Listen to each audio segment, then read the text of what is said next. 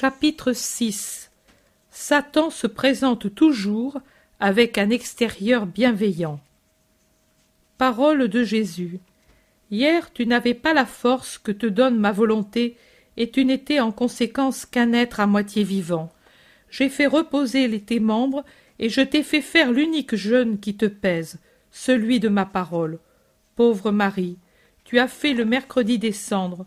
En tout, tu as senti le goût de la cendre, parce que tu étais sans ton maître. Je ne manifestais pas ma présence, mais j'étais là. Ce matin, puisque l'angoisse est réciproque, je t'ai murmuré dans ton demi-sommeil. Agneau de Dieu qui porte les péchés du monde, donne-nous la paix. Je te l'ai fait répéter plusieurs fois, et je l'ai répété en même temps. Tu as cru que j'aurais parlé de ce sujet? Non. C'était d'abord le sujet que je t'ai montré et que je t'expliquerai. Ensuite, ce soir, je t'expliquerai cet autre. Satan, tu l'as vu, se présente toujours avec un extérieur sympathique, sous un aspect ordinaire. Si les âmes sont attentives et surtout en contact spirituel avec Dieu, elles se rendent compte de cette observation qui les rend circonspectes et promptes pour combattre les embûches du démon.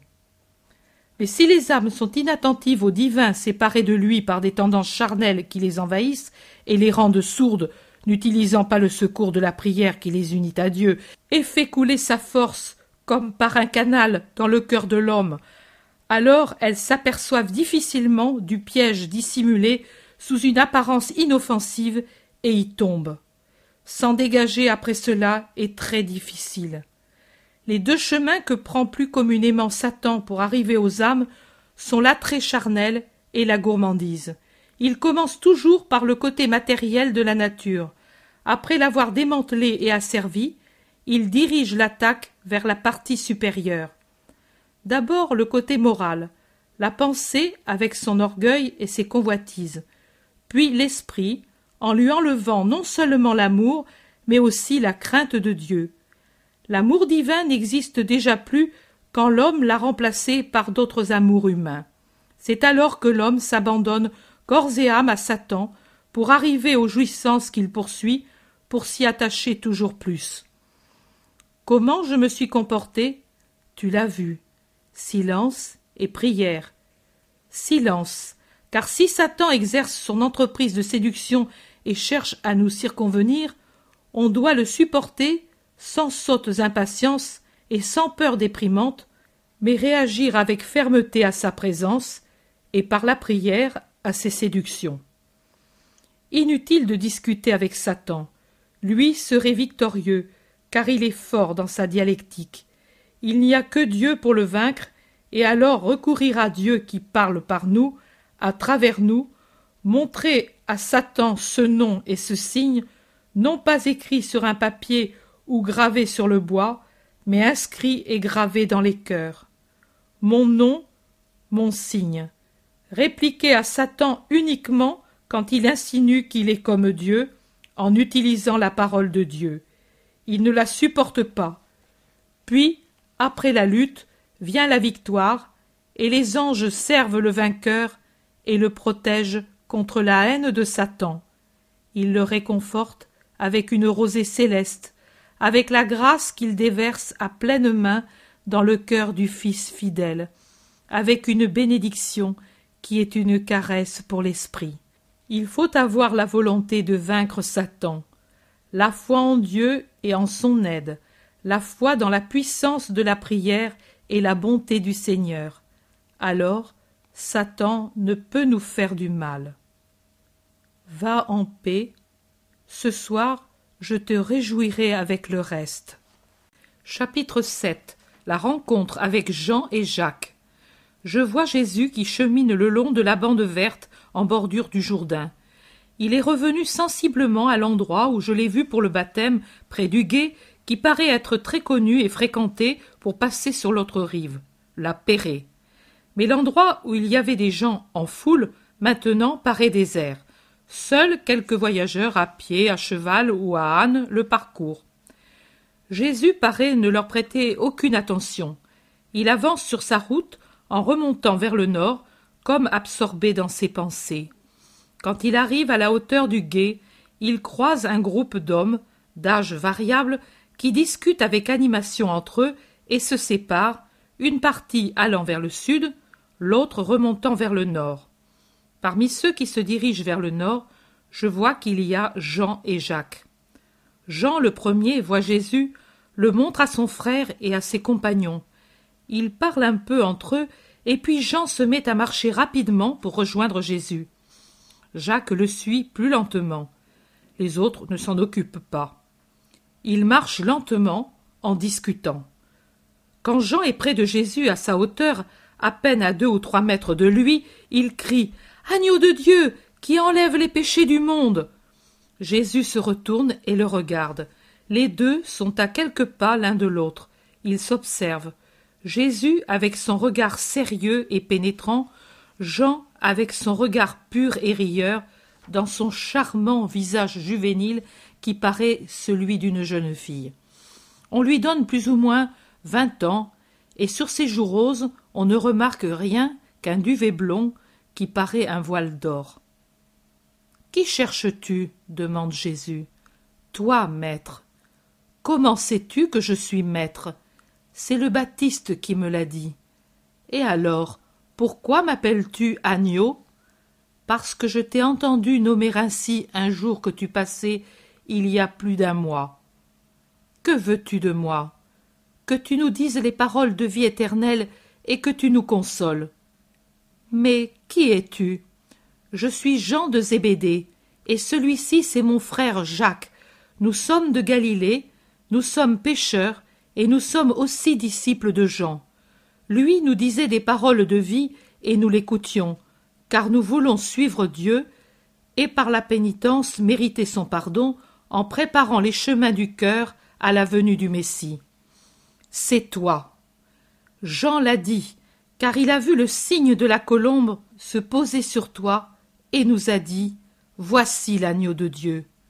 Moi je te dis, agneau de Dieu, qui enlève les péchés du monde, donne-nous la paix, parce que nous n'avons plus de guide, et notre âme est troublée.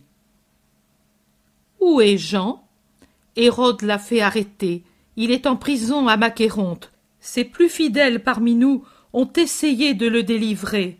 Mais impossible, nous revenons de là. Laisse-nous venir avec toi, maître. Montre-nous où tu habites. Venez. Mais savez-vous ce que vous cherchez? Qui me suit devra tout abandonner, maison, parents, façon de penser, et même la vie. Je vous ferai mes disciples et mes amis si vous le voulez, mais moi, je n'ai ni richesse ni protection. Je suis et le serai davantage pauvre, au point de ne pas avoir où reposer ma tête, et persécuté plus qu'une brebis perdue n'est poursuivie par les loups. Ma doctrine est encore plus sévère que celle de Jean, car elle interdit le ressentiment. Elle ne concerne pas tant l'extérieur que l'esprit. Vous devrez renaître si vous voulez être mien. Le voulez-vous? Oui, maître, toi seul as les paroles qui nous donnent la lumière. Elles descendent, et où étaient les ténèbres de la désolation par absence de guide, elles apportent la clarté du soleil. Venez donc, et marchons. Le long du chemin, je vous instruirai. Chapitre 8 J'ai aimé Jean pour sa pureté. Parole de Jésus. Le groupe qui m'avait rencontré était nombreux, mais un seul me reconnut, celui qui avait l'âme, la pensée et la chair pure de toute luxure.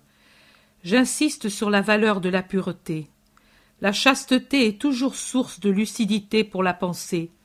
La virginité affine et puis maintient la sensibilité de l'intelligence et des affections à un degré de perfection que seul celui qui est vierge expérimente. Vierge, on l'est de différentes manières. Forcément, et ceci spécialement pour les femmes, quand personne ne vous a choisi en vue du mariage. Cela devrait être pour les hommes aussi, mais cela ne l'est pas. Et cela est mal parce que d'une jeunesse prématurément souillée par la passion ne pourra venir qu'un chef de famille malade dans ses sentiments et souvent dans sa chair. il y a la virginité voulue, celle des âmes consacrées au Seigneur, dans un élan de fidélité. Belle virginité, sacrifice agréable à Dieu. Mais tous ne savent pas garder cette blancheur du lys qui reste droit sur sa tige tournée vers le ciel, ignorant la boue de la terre, ouvert seulement au baiser du soleil de Dieu et de ses rosées.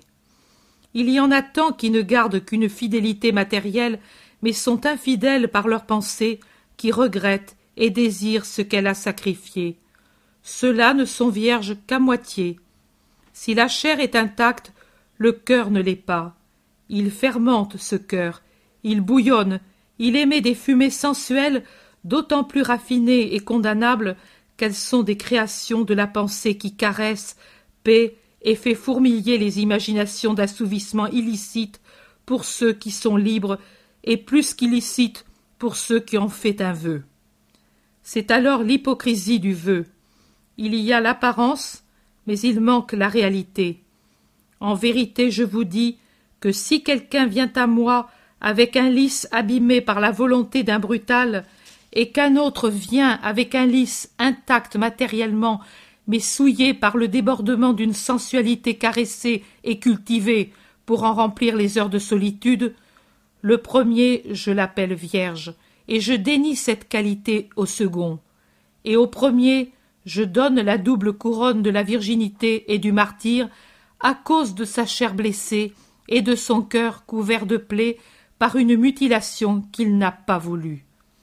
La valeur de la pureté est telle que, comme tu l'as vu, Satan s'est préoccupé d'abord de m'amener à l'impureté.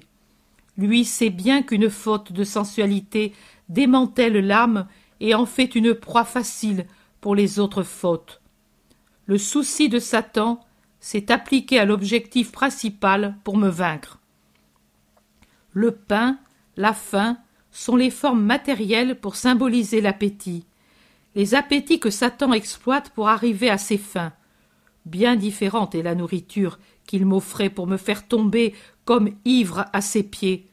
Après serait venue la gourmandise, l'argent, la puissance, l'idolâtrie, le blasphème, l'abjuration de la loi divine. Mais le premier pas pour me posséder, c'était cela, c'est le même procédé qu'il utilisa pour blesser Adam. Le monde se moque de ceux qui sont purs. Ceux qui sont souillés par l'impureté s'attaquent à ceux qui sont purs. Jean-Baptiste est une victime de la luxure de deux êtres dépravés. Mais si le monde possède encore un peu de lumière, il le doit à ceux qui restent purs au milieu du monde. Ils sont les serviteurs de Dieu et savent comprendre Dieu et répéter les paroles de Dieu. Je l'ai dit, bienheureux ceux qui ont le cœur pur, car ils verront Dieu, même sur la terre. Ceux dont les fumées d'essence ne troublent pas la pensée voient Dieu et l'entendent et le suivent et le montrent aux autres. Jean de Zébédée est un être pur. Il est le pur au milieu de mes disciples. Son âme est une fleur dans un corps angélique lui m'appelle avec les paroles de son premier maître et me demande de lui donner la paix. Mais la paix, il la possède en lui-même par la pureté de sa vie, et je l'ai aimée à cause de la pureté qui resplendit en lui. C'est à elle que j'ai confié mes enseignements, mes secrets, la créature qui m'était la plus chère. Il a été mon premier disciple, il m'a aimé dès le premier instant qu'il m'a vu. Son âme s'était fondue avec la mienne du jour où il m'avait vu passer le long du Jourdain et qu'il avait vu le Baptiste me montrer. Même s'il ne m'avait pas rencontré ensuite à mon retour du désert, il m'aurait cherché jusqu'à ce qu'il me trouve. En effet, celui qui est pur est humble et désireux de s'instruire dans la science de Dieu, et il va, comme l'eau vers la mer, vers ceux en qui il voit des maîtres de la doctrine céleste. Autre parole de Jésus. Je n'ai pas voulu que tu parles de la tentation de sensualité de ton Jésus. Bien que ta voix intérieure t'ait fait comprendre la tactique de Satan pour m'attirer vers les sens, j'ai préféré que ce soit moi qui en parle et de n'y plus penser. Il était nécessaire d'en parler. Maintenant, passons à autre chose. La fleur de Satan, laisse-la sur ces sables. Viens à la suite de Jésus comme Jean. Tu marcheras parmi les épines, mais tu trouveras au lieu de roses les gouttes de sang de celui qui les a répandues pour toi, pour vaincre aussi en toi la chair. Je réponds à l'avance à une observation. Jean dit dans son évangile en parlant de la rencontre avec moi, et le jour suivant, il semble ainsi que le Baptiste m'ait désigné le jour qui suivait le baptême et que tout de suite Jean et Jacques m'aient suivi. Cela contredit ce qu'ont dit les autres évangélistes au sujet des quarante jours passés au désert. Mais prenez cette lecture. Après l'arrestation de Jean, un jour ensuite, les deux disciples de Jean-Baptiste, auxquels il m'avait indiqué en disant Voici l'agneau de Dieu, en me revoyant, m'appelèrent et me suivirent, après mon retour du désert. Et ensemble, nous sommes retournés sur les rives du lac de Galilée, où je m'étais réfugié pour commencer à partir de là mon évangélisation. Et les deux parlèrent de moi aux autres pêcheurs. Ils avaient fait toute la route avec moi, et étaient restés une journée entière au foyer hospitalier d'un ami de ma maison de la parenté. Mais l'initiative de ces conversations de Jean, de l'âme duquel la volonté de pénitence avait fait, alors qu'elle était déjà si limpide à cause de sa pureté, un chef-d'œuvre de limpidité, où la vérité se réfléchissait avec netteté. Il avait ainsi la sainte audace des purs et des généreux qui ne craignent pas de se mettre en avant quand ils voient qu'il s'agit de Dieu, de la vérité, de l'enseignement et des voies de Dieu. Combien je l'ai aimé pour ce caractère personnel fait de simplicité et d'héroïsme. Chapitre 9 Jean et Jacques parlent à Pierre du Messie. Une aurore d'une sérénité parfaite sur la mer de Galilée. Ciel et eau ont des reflets roses peu différents de ceux dont la douceur éclaire les murs des jardinés d'un petit village lacustre, d'où s'élèvent et se détachent, en se penchant sur les ruelles, des chevelures ébouriffées et vaporeuses d'arbres à fruits. Le petit pays se réveille à peine, avec une femme qui s'en va à la fontaine ou à un lavoir, et des pêcheurs qui chargent des paniers de poissons et discutent à haute voix avec des marchands venus d'ailleurs, ou qui portent des paniers de poissons à leur domicile. J'ai dit un petit pays, mais il n'est pas tellement petit, il est plutôt humble, au moins du côté où je le vois, mais vaste, s'étirant en plus grande partie le long du lac. Jean débouche d'une ruelle et se hâte vers le lac. Jacques le suit, mais d'un pas beaucoup plus calme. Jean regarde les barques déjà accostées, mais ne trouve pas celle qu'il cherche. Il l'aperçoit alors qu'elle est encore à quelques centaines de mètres de la rive, occupée aux manœuvres d'accostage. Il lance très fort, avec les mains en porte-voix, un Ohé prolongé qui doit être l'appel habituel. Et puis, quand il voit qu'on l'a entendu, il fait avec les bras de grands gestes qui signifient Venez, venez. Les hommes de la barque, s'imaginant je ne sais quoi, foncent à coups de rame et la barque avance plus rapidement qu'avec la voile qu'ils amènent peut-être pour faire plus vite. Quand ils sont à une dizaine de mètres du rivage, Jean n'attend plus. Il enlève son manteau et son long vêtement et les jette sur la grève. Il quitte ses sandales, il lève son vêtement de dessous en le ramenant d'une main jusqu'à l'aine et descend dans l'eau à la rencontre de ceux qui arrivent. Pourquoi n'êtes-vous pas venus tous deux? demande André. Pierre Boudeur ne dit rien. Et toi, pourquoi n'es-tu pas venu avec moi et Jacques? répond Jean à André. André. Je suis allé pêcher. Je n'ai pas de temps à perdre. Tu as disparu avec cet homme. Jean. Je t'avais fait signe de venir. C'est bien lui. Si tu entendais ses paroles. Nous sommes restés avec lui toute la journée et jusque tard dans la nuit. Maintenant nous sommes venus vous dire Venez. André. C'est bien lui? Tu en es certain? Nous l'avons à peine vu alors quand le Baptiste le montra. Jean. C'est lui. Il ne l'a pas nié. Pierre bougonne mécontent. N'importe qui peut dire ce qu'il arrange pour s'imposer aux gens crédules. Ce n'est pas la première fois. Oh, Simon, ne parle pas comme ça. C'est le Messie. Il sait tout. Il t'entend. Jean est affligé, consterné par les paroles de Simon Pierre. Allons, le Messie, et c'est justement à toi qu'il se montre, et à Jacques et à André, trois pauvres ignorants. Il viendra bien autrement, le Messie, et il m'entend. Mais viens, pauvre gosse, les premiers soleils printaniers t'ont donné sur la tête. Allons, viens travailler, ça vaudra mieux. Laisse là tous ces boniments. C'est le Messie, je te le dis. Jean disait des choses saintes, mais celui-là parle de Dieu. Qui n'est pas le Christ ne peut dire de semblables paroles. Jacques intervient. Simon, moi je ne suis pas un enfant. J'ai mon âge et je suis calme et réfléchi. Tu le sais, j'ai peu parlé, mais j'ai beaucoup écouté pendant ces heures où nous sommes restés avec l'agneau de Dieu, et je te dis que vraiment il ne peut être que le Messie. Pourquoi ne pas croire? Pourquoi ne pas vouloir croire? C'est possible pour toi, parce que tu ne l'as pas entendu, mais moi je crois. Nous sommes pauvres et ignorants.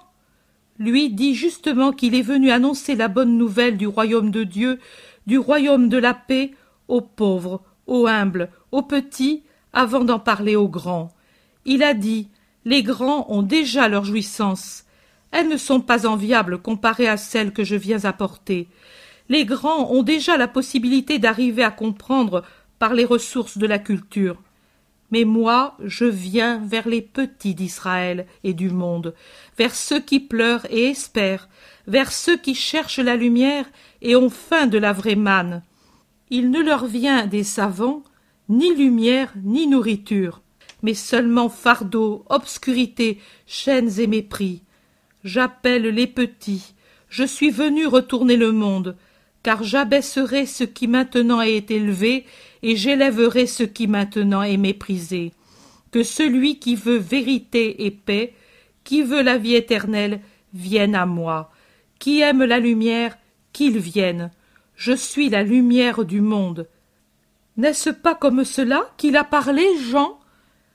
Jacques a parlé tranquillement, mais avec émotion. Jean répond. Oui, et il a dit. Le monde ne m'aimera pas. Le grand monde parce qu'il est corrompu par les vices et les relations idolâtriques.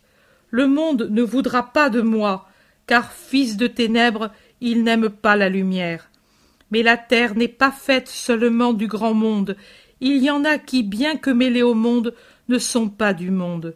Il y en a qui sont du monde parce qu'ils y sont emprisonnés, comme les poissons pris au filet. C'est exactement ce qu'il a dit, parce qu'il parlait sur la rive du lac, et il montrait des filets qu'on amenait à la rive avec leurs poissons. Il a dit aussi Aucun de ces poissons ne voudrait tomber dans le filet. Les hommes aussi ne voudraient pas, de propos délibérés, être la proie de Mammon. Même les plus mauvais, car ceux-ci, à cause de l'orgueil qui les aveugle, ne croient pas, qu'ils n'ont pas le droit de faire ce qu'ils font. Leur vrai péché, c'est l'orgueil. De lui naissent tous les autres, mais ceux ensuite qui ne sont pas complètement mauvais voudraient encore moins appartenir à Mammon. Mais ils y tombent par légèreté, par un poids qui les entraîne au fond et qui est la faute d'Adam. Je suis venu enlever cette faute et donner, en attendant l'heure de la rédemption, à qui croira en moi une force capable de les libérer des lacets qui les retiennent et de leur rendre la liberté de me suivre, moi, la lumière du monde. Mais alors, s'il a exactement parlé ainsi, il faut aller à lui tout de suite. Pierre, avec ses impulsions si franches et qui me plaisent tant, a pris une décision subite. Déjà il la réalise en se pressant de terminer les opérations de débarquement, car entre-temps la barque est arrivée à la rive et les garçons finissent de l'échouer en déchargeant les filets, les cordages et les voiles. Et toi, imbécile d'André, pourquoi n'es-tu pas allé avec eux? Mais Simon, tu m'as reproché de ne pas les avoir persuadés de venir avec moi. Toute la nuit tu as bougonné, et maintenant tu me reproches de n'y être pas allé? Tu as raison, mais moi je ne l'avais pas vu. Toi, oui, et tu devais avoir vu qu'il n'est pas comme nous. Il aura quelque chose de plus beau. Oh oui, dit Jean, il a un visage et des yeux. Pas vrai, Jacques? Quel regard Et une voix Ah, quelle voix Quand il parle, il semble qu'on rêve au paradis. Vite, vite Allons le trouver. Vous, il parle aux manœuvres. Portez tout à Zébédée et dites-lui qu'il s'en débrouille. Nous reviendrons ce soir pour la pêche. Ils remettent tous leurs habits et s'en vont. Mais Pierre, après quelques mètres, s'arrête. Il prend Jean par le bras et lui demande Tu as dit qu'il sait tout et se rend compte de tout? Jean. Oui. Pense que quand nous avons vu la lune haute sur l'horizon, nous avons dit Qui sait ce que fait Simon? Lui a dit Il est en train de jeter le filet et s'impatiente de devoir le faire seul, car vous n'êtes pas sorti avec la barque jumelle un soir où la pêche est si bonne. Il ne sait pas que d'ici peu il ne pêchera plus qu'avec des filets tout autres pour prendre de toutes autres proies. Pierre. Miséricorde divine, c'est tout à fait cela. Alors il se sera rendu compte aussi aussi que je l'ai presque traité de menteur. Je ne peux aller vers lui. Jean. Oh. Il est si bon. Il sait certainement que tu as eu cette pensée. Il le savait déjà. En effet, quand nous l'avons quitté, en disant que nous allions te trouver, il a dit. Allez, mais ne vous laissez pas vaincre par les premières paroles de mépris. Qui veut venir avec moi doit savoir tenir tête aux moqueries du monde et aux défenses des parents, car je suis au-dessus du sang et de la société, et j'en triompherai. Et qui est avec moi triomphera éternellement. Et il a dit encore Sachez parler sans peur. En vous entendant, il viendra, car c'est un homme de bonne volonté. C'est cela qu'il a dit Alors je viens. Parle, parle encore de lui tout en marchant. Où est-il? Dans une pauvre maison. Ce doit être chez des amis. Pierre. Mais il est pauvre? Jean. Un artisan de Nazareth, nous a-t-il dit. Pierre. Et de quoi vit-il maintenant s'il ne travaille plus? Jean. Nous ne lui avons pas demandé. Peut-être les parents l'aident. Pierre. Il aurait mieux valu porter des poissons, du pain, des fruits, quelque chose. Nous allons interroger un rabbi, car il est tout comme un rabbi, et plus encore, et nous venons les mains vides. Ce n'est pas ce qu'attendent nos rabbis. Jean. Mais lui n'est pas de leur avis. Nous n'avions que vingt deniers entre Jacques et moi. Nous les lui avons offerts comme c'est la coutume pour les rabbis. Mais lui n'en voulait pas, et comme nous insistions, il a dit Dieu vous le rende avec les bénédictions des pauvres. Venez avec moi. Et tout de suite il les a distribués à des pauvres gens dont il connaissait le domicile. Nous lui avons demandé Et pour toi, maître, tu ne gardes rien? Il a répondu La joie de faire la volonté de Dieu et d'être utile à sa gloire. Nous avons encore ajouté Tu nous appelles, maître. Mais nous, nous sommes tout à fait pauvres. Que devons-nous apporter? Il nous a répondu, avec un sourire qui nous fait vraiment goûter le paradis. C'est un grand trésor que je vous demande. Et nous Mais si nous n'avons rien Et lui Un trésor qui a sept noms et que même le plus humble peut avoir et que le roi le plus riche peut ne pas posséder. Vous l'avez et je le veux.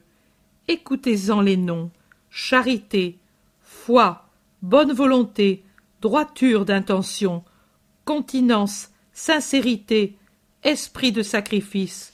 Cela je le veux de celui qui me suit, cela seulement. Et vous l'avez en vous. Il dort comme la semence dans le sillon l'hiver, mais le soleil de mon printemps en fera naître les sept épis. C'est ainsi qu'il a parlé. Pierre. Ah. Cela me donne la certitude que c'est le vrai rabbi, le Messie promis. Il n'est pas dur pour les pauvres. Il ne demande pas d'argent. Cela suffit pour dire qu'il est le Saint de Dieu. Allons en toute sécurité. Et tout se termine. Chapitre 10 Première rencontre de Pierre avec le Messie. Avec l'âme accablée par trop de choses, je prie pour avoir une lumière, et je tombe au chapitre douze de l'Épître aux Hébreux, et réellement elle refait les forces de mon esprit et me donne l'énergie pour écouter, parce que sous la pression de tant de choses, j'en suis venu à penser, je ne veux plus rien faire, la vie commune, la vie commune à tout prix.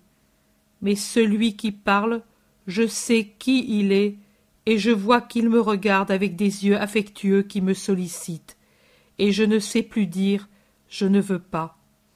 Vraiment, Dieu est un feu qui dévore, même les tendances de notre humanité quand elle s'est abandonnée à lui. À celui qui me parle et me dit Moi, je ne te laisserai pas, je ne t'abandonnerai pas. Je veux encore redire avec une pleine confiance Tu es mon secours, je ne crains pas l'homme. Ne trompe pas, ô Dieu, mon espérance. À quatorze heures, je vois ceci. Jésus s'avance par un petit chemin, un sentier entre deux champs.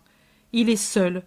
Jean s'avance vers lui par une petite route à travers les champs et le rejoint finalement en passant par une brèche au milieu de la haie.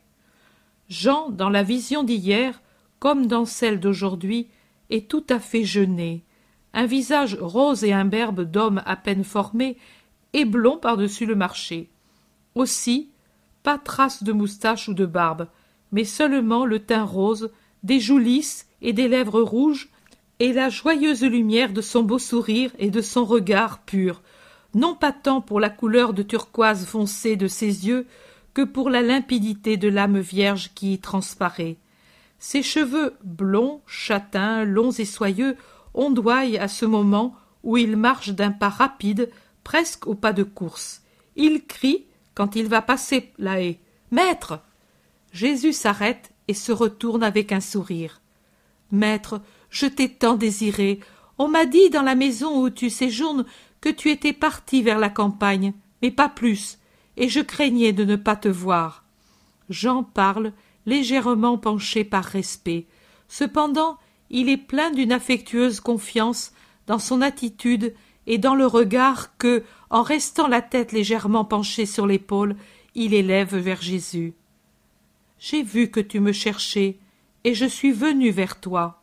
Tu m'as vu? Où étais-tu, maître? J'étais là. Et Jésus lui indique un bosquet d'arbres éloignés qu'à cause de la couleur de leur frondaison j'appellerai des oliviers. J'étais là, je priais, et je pensais à ce que je dirais ce soir à la synagogue mais j'ai de suite tout interrompu quand je t'ai vu. Jean. Mais comment as-tu fait pour me voir, puisqu'à peine je distingue l'endroit caché comme il est derrière cet escarpement? Et pourtant tu le vois, je suis venu à ta rencontre parce que je t'ai vu. Ce que ne peut faire l'œil, l'amour le réalise. Jean. Oui, l'amour le fait. Tu m'aimes donc, maître? Et toi, tu m'aimes Jean, fils de Zébédée? Tellement, maître, il me semble que je t'ai toujours aimé. Avant de te connaître, avant déjà, mon âme te cherchait, et quand je t'ai vu, elle m'a dit Voici celui que tu cherches. À ma rencontre avec toi, c'était mon âme qui te reconnaissait. Tu le dis, Jean, et c'est exact. Moi aussi je suis venu à ta rencontre parce que mon âme t'a senti. Combien de temps m'aimeras-tu Jean? Toujours, maître, je ne veux plus aimer d'autre que toi. Tu as père et mère, des frères, des sœurs, tu as la vie, et avec la vie, la femme et l'amour. Comment feras-tu pour quitter tout pour moi? Jean. Maître, je ne sais. Il me semble, si ce n'est pas de l'orgueil de le dire, que ton amour de prédilection me tiendra lieu de père et mère, de frère et sœur, et aussi de femme. De tout, oui de tout, je resterai rassasié si tu m'aimes. Et si mon amour te vaut souffrance et persécution? Jean. Ce ne sera rien, maître, si tu m'aimes. Et le jour qu'il me faudra mourir Jean. Non, tu es jeune, maître. Pourquoi mourir? Parce que le Messie est venu prêcher la loi dans sa vérité et pour accomplir la rédemption. Et le monde a horreur de la loi et ne veut pas de rédemption. C'est pour cela qu'il persécute les envoyés de Dieu. Jean. Oh. Qu'il n'en soit pas ainsi. Ne le dis pas à celui qui t'aime, ce pronostic de mort. Mais si tu devais mourir, je t'aimerais encore, toi. Permets moi de t'aimer Jean a un regard suppliant. Plus penché que jamais, il marche à côté de Jésus et semble lui mendier son amour. Jésus s'arrête, il le regarde, il le pénètre de son regard profond, et puis lui pose la main sur sa tête inclinée. Je veux que tu m'aimes. Jean. Ô maître. Jean est heureux. Bien qu'une larme fasse briller sa pupille, il rit de sa bouche jeune, bien dessinée. Il prend la main divine, la baise au dos et la serre contre son cœur. Ils reprennent la marche. Jésus. Tu as dit que tu me cherchais? Oui, pour te dire que mes amis veulent te connaître, et parce que, oh, comme je désirais être encore avec toi, je t'ai quitté depuis quelques heures, mais je ne pourrai déjà plus rester sans toi. Tu as donc été un bon annonciateur du Verbe?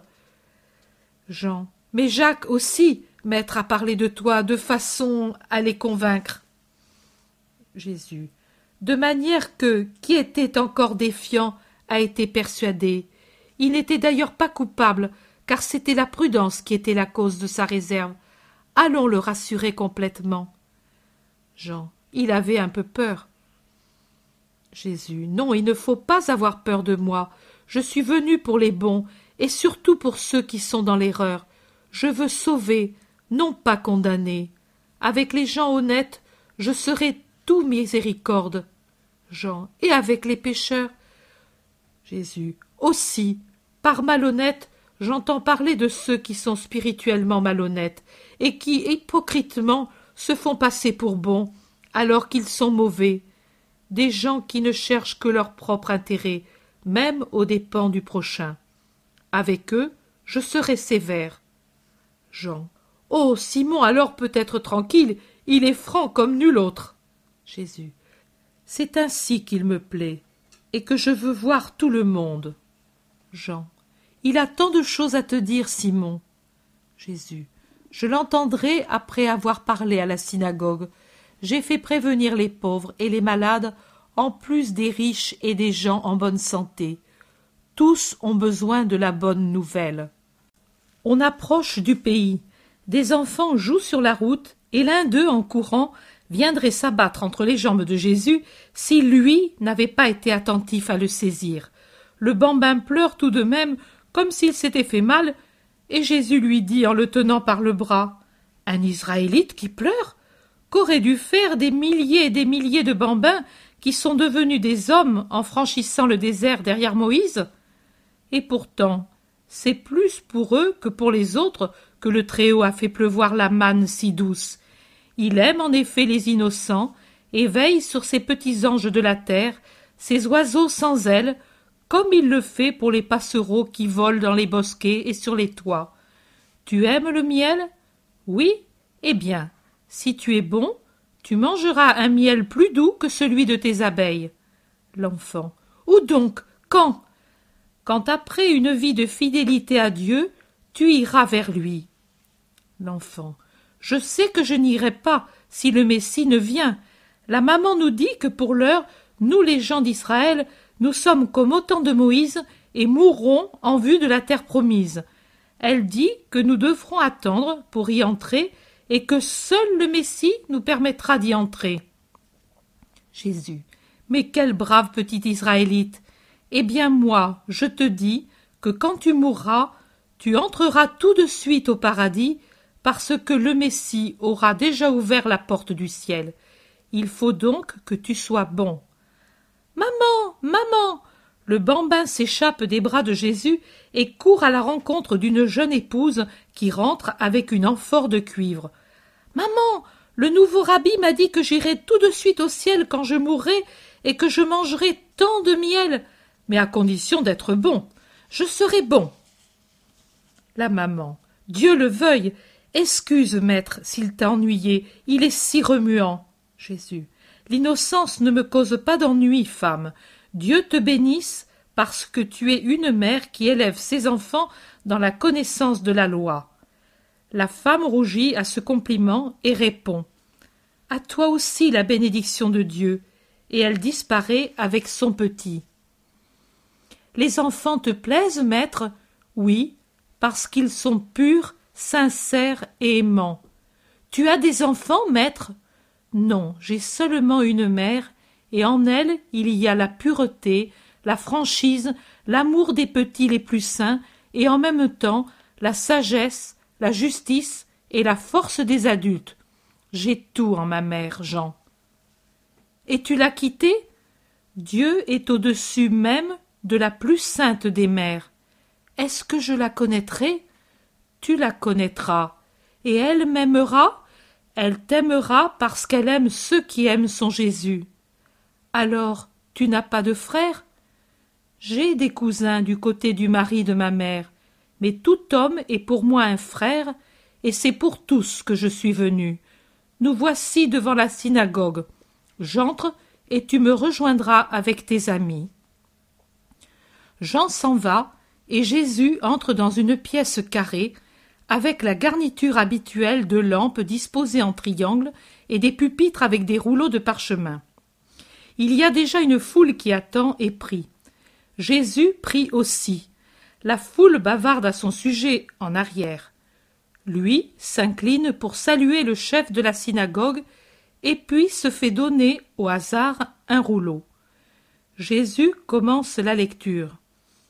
Il dit Ces choses, l'Esprit me les fait lire pour vous. Au chapitre 7 du livre de Jérémie, on lit Voilà ce que dit le Seigneur des armées, le Dieu d'Israël. Corrigez vos mœurs et vos affections, et alors je viendrai habiter avec vous en ce lieu ne vous bercez pas de paroles vaines que vous répétez. C'est ici le temple du Seigneur, le temple du Seigneur, le temple du Seigneur, parce que si vous améliorez vos mœurs et vos affections, si vous rendez justice entre l'homme et son prochain, si vous n'opprimez pas l'étranger, l'orphelin et la veuve, si vous ne répandez pas en ce lieu le sang innocent, si vous n'allez pas, pour votre malheur, vers des dieux étrangers, alors moi j'habiterai avec vous en ce lieu, dans la terre que j'ai donnée à vos pères pour les siècles des siècles. Jésus. Écoutez, ô vous Israélites, voici que je viens faire resplendir les paroles de lumière que votre âme aveuglée ne sait plus voir ni comprendre. Écoutez, beaucoup de larmes se répandent sur la terre du peuple de Dieu, ils pleurent les anciens qui se rappellent les antiques gloires. Ils pleurent les adultes courbés sous le joug. Ils pleurent les enfants sans espoir d'une future gloire. Mais la gloire de la terre n'est rien en comparaison d'une gloire qu'aucun oppresseur, sinon Mammon et la mauvaise volonté, ne peut arracher. Pourquoi pleurez-vous? Est-ce que le Très-Haut, qui fut toujours bon pour son peuple, a tourné maintenant son regard autre part et lui refuse-t-il la vue de son visage? N'est-il plus le Dieu qui entr'ouvrit la mer et y fit passer Israël Qui le conduisit à travers les sables du désert et le nourrit Qui le défendit contre ses ennemis? N'est-ce pas lui qui, pour l'empêcher de perdre le chemin du ciel, donna à leurs âmes la loi, comme il donnait à leur corps la colonne de nuée? N'est-il plus le Dieu qui adoucit les eaux amères et fit tomber la manne alors qu'ils étaient épuisés?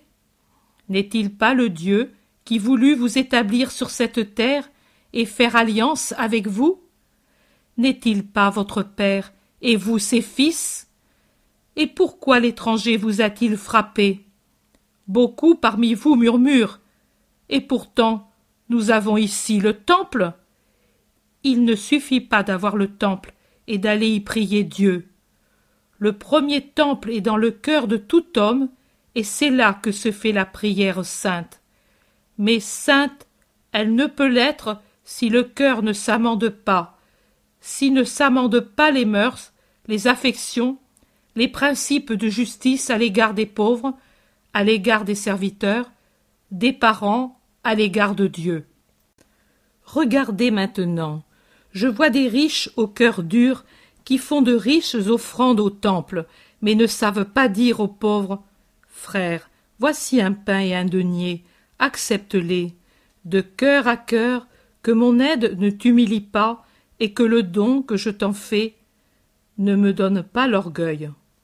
Voilà, je vois des gens qui prient et qui se plaignent à Dieu de ce qu'il ne les écoute pas promptement, mais qui, ensuite, aux malheureux, parfois du même sang qu'eux, alors qu'il leur dit Écoute-moi, répondent avec un cœur dur comme la pierre. Non. Voilà, je vous vois pleurer parce que le dominateur vide votre bourse. Mais vous pressurez ensuite le sang de qui vous haïssez et n'avez pas horreur de faire un vœu sanguinaire contre la vie. Ô vous d'Israël, le temps de la rédemption est arrivé, mais préparez-en les voies en vous par la bonne volonté. Soyez honnêtes, bons, aimez-vous entre vous. Riches, soyez sans mépris. Marchands, ne fraudez pas. Pauvres, n'enviez pas. Vous êtes tous d'un seul sang, d'un seul Dieu. Vous êtes tous appelés à une même destinée. Ne vous fermez pas avec vos péchés le ciel que le Messie vous ouvrira. Vous avez jusqu'alors erré Maintenant plus. Que toute erreur disparaisse. Simple, bonne, facile est la loi qui se ramène aux dix commandements primitifs, mais imprégnés d'une lumière d'amour. Venez, je vous les montrerai tels qu'ils sont. Amour, amour, amour. Amour de Dieu pour vous, de vous pour Dieu, amour pour le prochain, toujours amour parce que Dieu est amour et que les fils du Père sont ceux qui savent vivre l'amour. Je suis ici pour tous et pour donner à tous la lumière de Dieu. Voici la parole du Père qui se fait nourriture en vous. Venez, goûtez, renouvelez le sang de votre esprit avec cette nourriture. Que tout poison disparaisse que tout désir charnel meure. Une gloire nouvelle vous est apportée, la gloire éternelle, et à elle viendront ceux qui feront dans leur cœur une véritable étude de la loi de Dieu. Commencez par l'amour. Il n'y a rien de plus grand. Mais quand vous saurez aimer, vous saurez déjà tout, et Dieu vous aimera, et l'amour de Dieu signifie le secours de Dieu contre toute tentation que la bénédiction de Dieu repose sur qui se tourne vers lui d'un cœur plein de bonne volonté. Jésus se tait. Les gens parlotent. L'assemblée se sépare après le chant psalmodié de plusieurs hymnes. Jésus sort sur la petite place. Au seuil de la porte se trouvent Jean et Jacques avec Pierre et André. La paix soit avec vous, dit Jésus, et il ajoute Voici l'homme qui, pour être juste, a besoin de s'abstenir de juger sans s'être d'abord informé, mais qui cependant sait reconnaître honnêtement ses torts. Simon, tu as voulu me voir, me voici. Et toi, André, pourquoi n'es-tu pas venu plus tôt? Les deux frères se regardent embarrassés. André murmure Je n'osais pas. Pierre, tout rouge, ne dit rien. Mais quand il entend Jésus dire à son frère Était-ce un mal de venir? Il n'y a que le mal que l'on ne doit pas oser faire. Alors Pierre intervient franchement. C'est à cause de moi qu'il est resté. Lui voulait me conduire tout de suite vers toi. Mais moi j'ai dit euh, oui, j'ai dit je n'y crois pas et je n'ai pas voulu. Oh. Maintenant cela va mieux. Jésus sourit, puis il dit. Et pour ta sincérité, je te dis que je t'aime. Pierre. Mais moi, moi je ne suis pas bon. Je ne suis pas capable de faire ce que tu as dit à la synagogue. Je suis irascible, et si quelqu'un m'offense. Eh. Je suis avide, et j'aime avoir de l'argent. Et dans ma vente de poissons. Eh. Pas toujours. Je ne suis pas toujours sans frauder. Et je suis ignorant. Et j'ai peu de temps à te suivre pour avoir la lumière, Comment faire? Je voudrais devenir comme tu dis, mais. Jésus. Ce n'est pas difficile, Simon. Tu connais un peu l'écriture. Oui? Eh bien, pense au prophète Michée. Dieu veut de toi ce que dit Michée. Il ne te demande pas de t'arracher le cœur, ni de sacrifier les affections les plus saintes. Non, il ne te le demande pas pour l'instant. Un jour, sans que Dieu te le demande, tu te donneras aussi toi-même à Dieu. Mais lui attend qu'un soleil et une ondée aient fait de toi, qui n'est qu'une frêle pousse, un palmier robuste et splendide. Pour l'heure, il te demande ceci pratiquer la justice, aimer la miséricorde, t'appliquer totalement à suivre ton Dieu. Efforce-toi de faire cela, et le passé de Simon sera effacé, et tu deviendras l'homme nouveau, l'ami de Dieu et de son Christ. Non plus Simon, mais s'efface, la pierre solide sur laquelle je m'appuie. Pierre. Ceci me plaît. Je le comprends.